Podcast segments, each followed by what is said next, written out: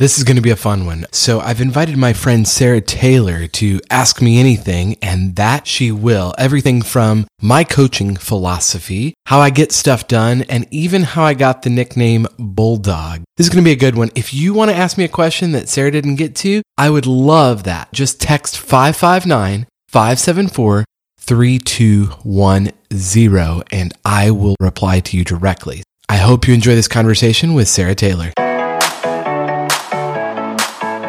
Welcome to the Creative Coach Cast. I'm Paul Goldsmith, an entrepreneur and creative coach on the show committed to helping you transform your creative ideas into a reality.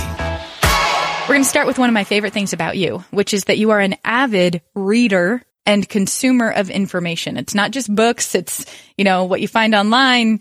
It's what you hear through speakers. And so I like to draft in your wake. I almost wish I had a standing conversation with you every week where you told me the latest stuff you were reading or what you've recently been pondering. So hit me with it. What's the latest stuff? Like what's on your nightstand right now? I am reading all I can about the 80-20 principle. And it's fascinating just how much of our time we spend on things that don't produce the result we're looking for. And so I'm really obsessed with, it's called the Pareto principle because an Italian dude named Pareto figured this out 100 years ago. And so he named it after himself. The Pareto principle is profound. The hard work is figuring out what 20% of your effort is going to result in 80% of the output.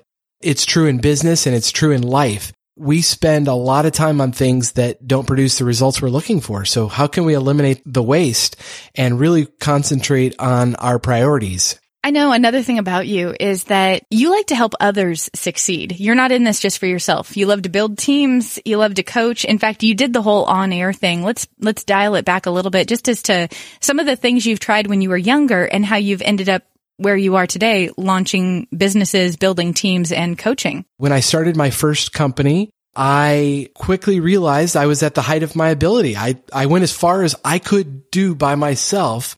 I didn't want to be a solopreneur. I wanted to be an entrepreneur. And that meant building teams and working with other people. And I had previously led teams, managed other people in companies. And I knew that if I wanted to grow and to learn, I needed people to learn from. I needed people that were better at different things than me.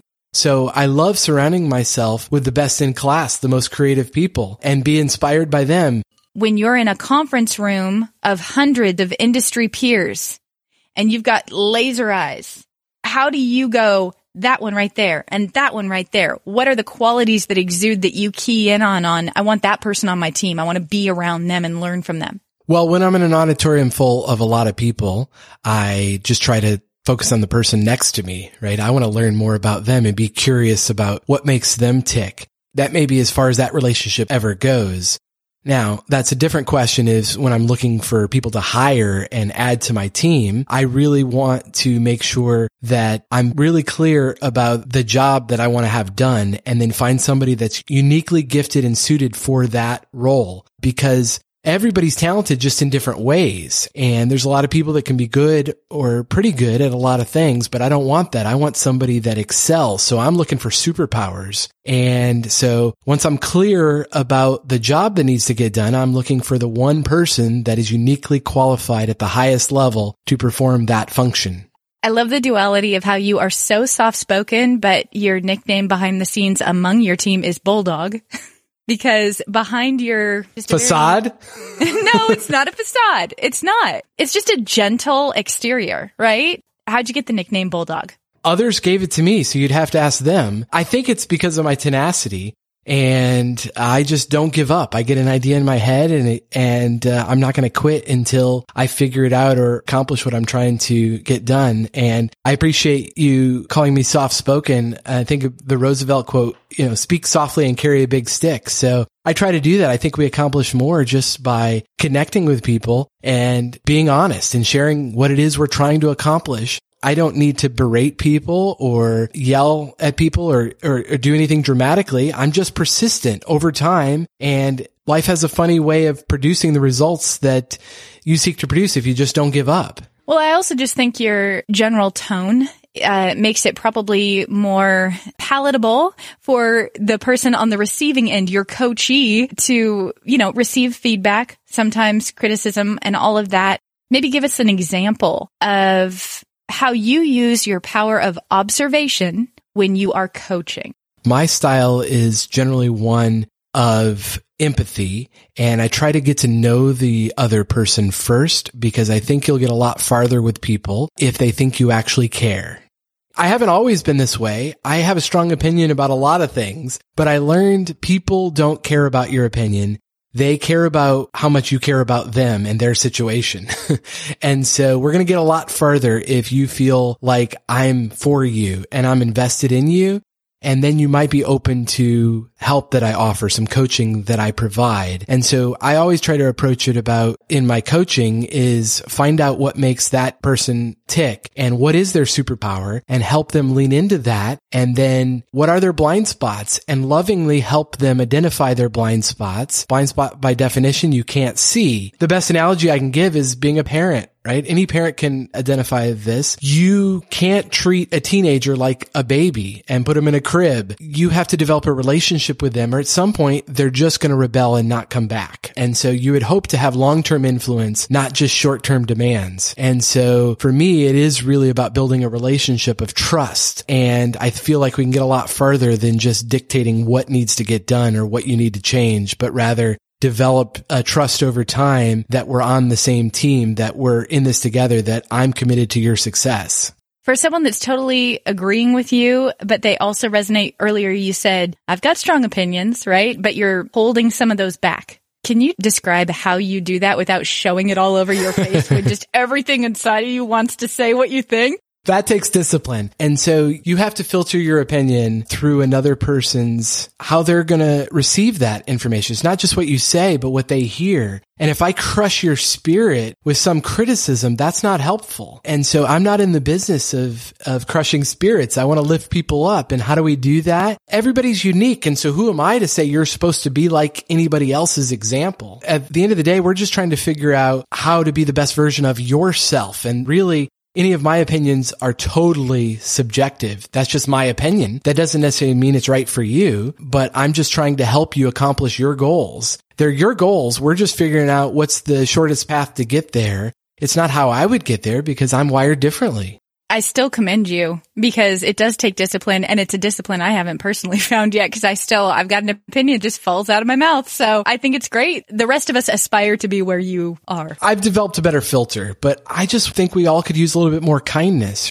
We've gotten so open with our words and tearing people down. I think that you don't win anybody over to your side by being mean. I just learned it's more effective to be kind to people and build a relationship if you want to win them over to your point of view or have any hope of doing that is build a relationship, get to know them. Or if you just want to uh, shoot from the hip, you can do that, but you're not going to be very persuasive. Absolutely. So a lot of what you've recently shared is your coaching style for someone that you've kind of built a relationship with over time and perhaps maybe they've already been doing something they love and you're helping them fine tune it. Let's talk about a different category of those that you coach and help. And that's people who have trouble, like they've got an idea, they've got the vision, but they have trouble starting we have to get clear on what it is you're trying to accomplish. We have to pick something. So very quickly, I can't, there's some people I can help for sure. And that is humbling for me. I would like to help everybody, but if you aren't clear about what you want to accomplish, how on earth can someone else help you get there if you don't know where you're going? But if you do know what you want to accomplish, then it's just a matter of getting clear about that. There's a new technique that I just learned. It's called backcasting. It really comes from a book called The Future You. The technique backcasting, it's essentially looking out to where you want to go and work backwards. All these big ambitious goals, it just looks too far off in the distance. What does halfway look like to that goal? Now keep going. What does partway look like? And then what does Monday look like? The very next step. And to me, that unlocks so many possibilities. Stop focusing so much on jumping from point zero to the result and focus more on the process. And I think you can get a lot further. You also have good advice for someone that's being held back from starting because they're afraid to fail. And you have a quote from someone about fail fast. Yeah, aren't we all afraid of failure, of falling on our face? There should be a little fear. Mark Zuckerberg knows a few things. Uh, one of the richest guys in the world created Facebook and Facebook's motto early on was move fast and break things. And I love that. I don't want my uh, dentist or, you know, heart doctor to necessarily have the same philosophy. But if you're building things that aren't life and death, I think that's a pretty good philosophy to learn. Part of what holds everyone back, myself included, is that fear of failure. How do we get better at anything? Resistance. And so we've got to figure out, find techniques to power through the resistance. Know that the resistance is what's making you stronger. You break down your muscles so you build back stronger. We get better through adversity and none of us signs up for the adversity but you have to know your why. There has to be more meaning on the other side of that resistance and adversity for you to have the will to power through that, to know that I'm not doing this for the pain and suffering. I'm doing this to get to the other side of the accomplishment of achieving my stated goal. The thing that keeps recurring in your mind, that keeps popping up year after year that you think you ought to do, then you ought to do it. Get started. And that's where the backcasting can come in handy, uh, figuring out what it is halfway looks like partway and Monday and just taking the next steps toward that, focus more on the process and, and not necessarily just the end result. Olympic gold medalist Scott Hamilton says, what if we looked at failure as just information? Like, how would that change things if there wasn't shame attached to it? Just, it's just information. He even did the math on how many times he's fallen in his career and then he added one, like whatever the number, it's like something ridiculous, like 9,800. It's probably even more than that, 90,000, who knows? And he's like, but the point is I got up 90,472 times. That's it. Anything worth pursuing is going to take a few attempts. And that's absolutely right. It is information, but we're humans and we have emotions. And so yeah, not personalizing it. And you're not a failure if you fall down. You did just get information that what you tried it didn't work. Try it again. Is it worth trying again? If the goal is big enough, it absolutely is continuing in the face of that resistance to persevere. Let's talk a little bit about how you overcome some of these challenges in your own life. One of my favorite things that you told me is the ring that you use that helps you with your sleep. I like your approach. Like you want to get better with diet, exercise, all that. You also know how important sleep is and so you tried to make it fun for yourself. You gamified sleep. And yeah. my guess is your favorite type of competition is competition with yourself. Am I right? Oh, for sure. Because I'm my own toughest critic and competitor. Again, I'm not competing. You're not competing with anybody else but yourself.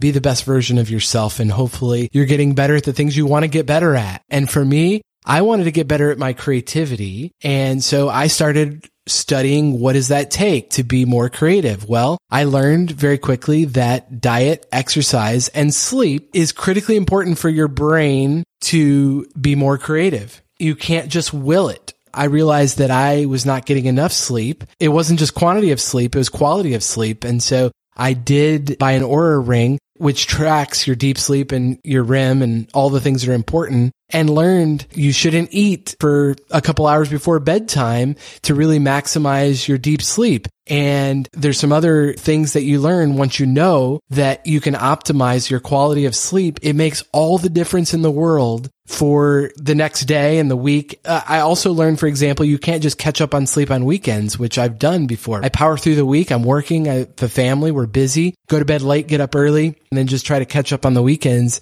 That's not how your brain works. If you want to be creative through the week, you can't get all your sleep on Saturday and Sunday. You have to have consistent every night. And so, yeah, that the ring helps me to track that. I always say you measure what matters. So I'm measuring the quality of my sleep and there's some days I don't open the app and look at it because I know I didn't do so well. I stayed up too late and I paid for it the next day.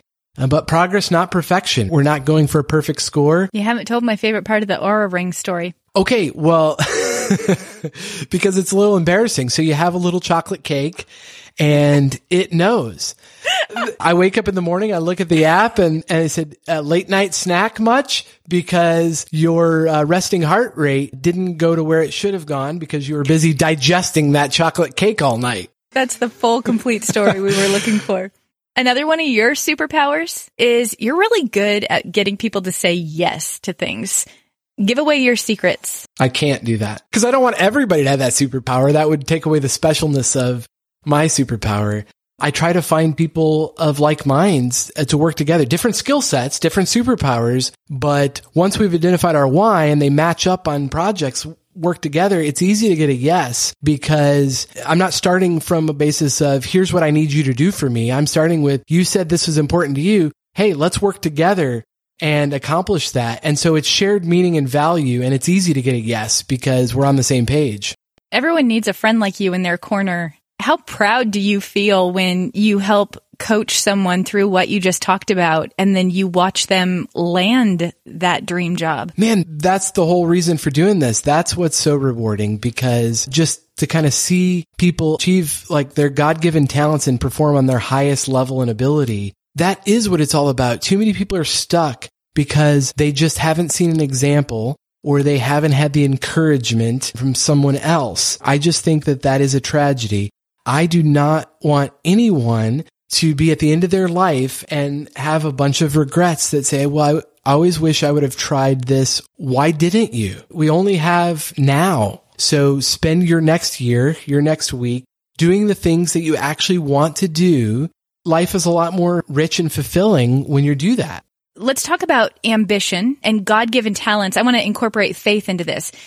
Do you believe that God gives each of us unique talents and a unique calling on our life and, and ways to use those? I feel like God cares about individuals' hearts and souls. We can literally do anything as long as our heart is aligned and we actually are doing it with integrity. And so that's where I don't necessarily think God has one job for you to do. He's given each of us talents and abilities and they're different. And so I just like to see people use those at the highest level. That's different for everybody. We got to figure out what that is. And I believe that glorifies God by using your gift, whether that's, you know, playing an instrument or gardening or just being you, being a good neighbor and really checking on your neighbors. You have the gift of hospitality. Not everybody has that gift. And then let's talk about the ambition part. I'm guessing that you might struggle with sometimes getting ahead of God in certain seasons by like, you've got this vision, you're a big picture guy, you see where it could go, what it could do, and you just want to go in guns blazing because you've got the energy and the fire. And sometimes the timing or the season of it, it might be for later, right? You might have a, a longer term vision. Does that ever happen with you? You ever struggle with that? Every single day. And something I learned from the founder of Strategic Coach, Dan Sullivan, he calls it the gap in the gain. The way to continue forward momentum is to really focus on your gain. Are you better now than you were a year ago toward your goal? Focus on what you've gained, not the gap between where you are today and your grand vision 20 years from now you're going to have better momentum and progress if you always focus on your gain, how you've improved and not just focus on not being at your final destination today. You shouldn't be there. You should always be growing and gaining. So I really like that perspective. So what is the Paul Goldsmith definition of success? Living with intentionality and living what you say you believe. I think what causes a lot of strife and anxiety is saying one thing and then living a different way. Success is using your talents and abilities to the best of your ability and using it a way that brings meaning to your life and to others. That's success to me and not be at the end of your life and have a whole bunch of things that you wish you'd have tried out. What are you waiting for? Do it. Just be insanely curious about what it is you want to do. So I'm going to ask you really to peel back the curtain here because you're super intelligent when it comes to the way that you go about taking your small steps to get to the to one of the goals. I'm positive that there have been times where you had maybe three wonderful options as to what you could dedicate your time to. I know you have a special journal or a, a notebook. What's it called? The thing you love? The My full focus planner. Yes. yeah. Shout out to Michael Hyatt. Basically, uh, each week I identify my, my big three. Here are the three things I got to get done this week.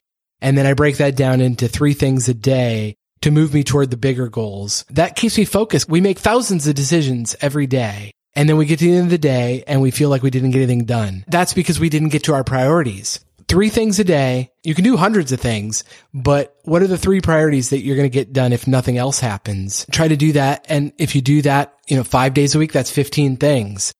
That is what works for me. You don't have to buy the planner. You can just write it down on a piece of paper So my personal question to you is about that drive that you have, because my guess is that a lot of people that are finding your podcast are driven as well. And they're wanting to get better and they're wanting to learn. I think that one of the greatest strengths, I think one of the greatest weaknesses is like I mentioned earlier when I asked you about sometimes getting ahead of God. And as a man of faith, I am asking you to let us into that small moment where it's just you and God. And it's kind of like, hold on, Jesus. Okay.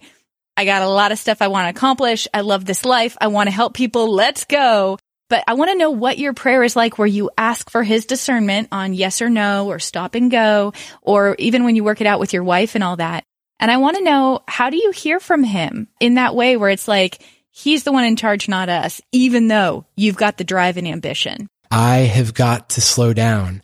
And that does take intentionality because by default, I'm going 100 miles an hour.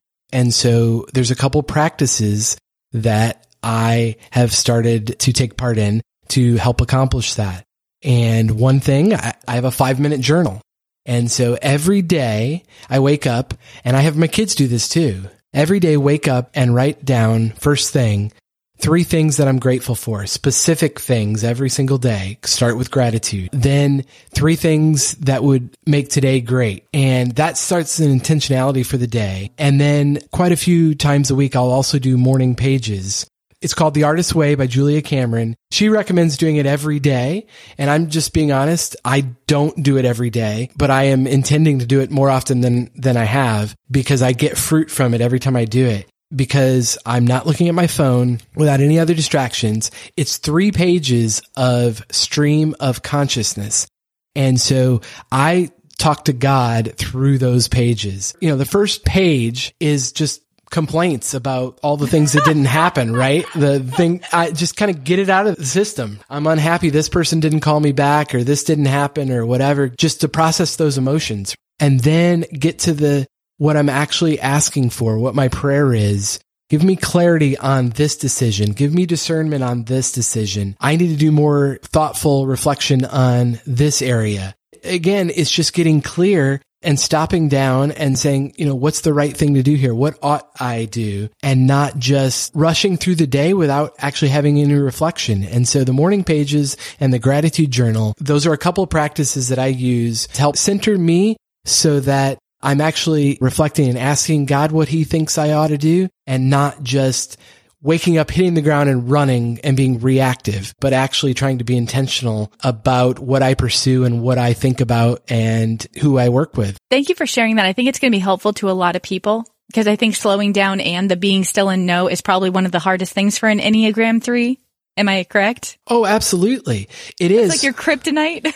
it totally is, which is why, if I'm being honest, I haven't committed to doing morning pages. It's hard for me to say every morning. And I know that I need to because that centers me and helps me stay grounded and really reflect upon what matters and seeking, you know, God's insight and wisdom rather than just try to figure it all out as I go. Maybe it could be your first complaint if you do it tomorrow, like dog on that Sarah for making me feel like I need to start again. I'll, I'll take it. I'll take the hit on that. Okay. Because you said what happens on page one, complaints. Page two, you said, um, kind of like asking for what you need. I'm curious, does page three lead you to a place of surrender? Some days. Other days, I'm so pumped up and jazzed up from that. I'm like, okay, it's time to go conquer the world. Like, here's what we're going to do. and I get in go mode and that fuels the rest of my day. So it can be two very different responses. It, it really depends on the day. I want a tangible example of everything you've just talked about. And I think one of them is you showed up at a nonprofit that not a lot of people knew about. Cure International. You helped put them on the map. You got A-listers to rally around this mission. This organization that not a lot of people had heard about was taking care of little kids in developing nations and providing free surgeries for them so they can walk. It's just a remarkable organization. And so I run toward those kind of things. Like that's what I want to be about, helping kids with disabilities walk. And so I was honored to work for that organization. That's all the time we have for today. Sarah, thank you so much. You asked great questions. If anyone else would like to ask me anything, welcome to do so. The number is 559 574 3210. Thank you for listening to the Creative Coach Cast. I hope this has been beneficial. And if you like it, please review it and rate it. That way others can find it. And we'll talk to you next time.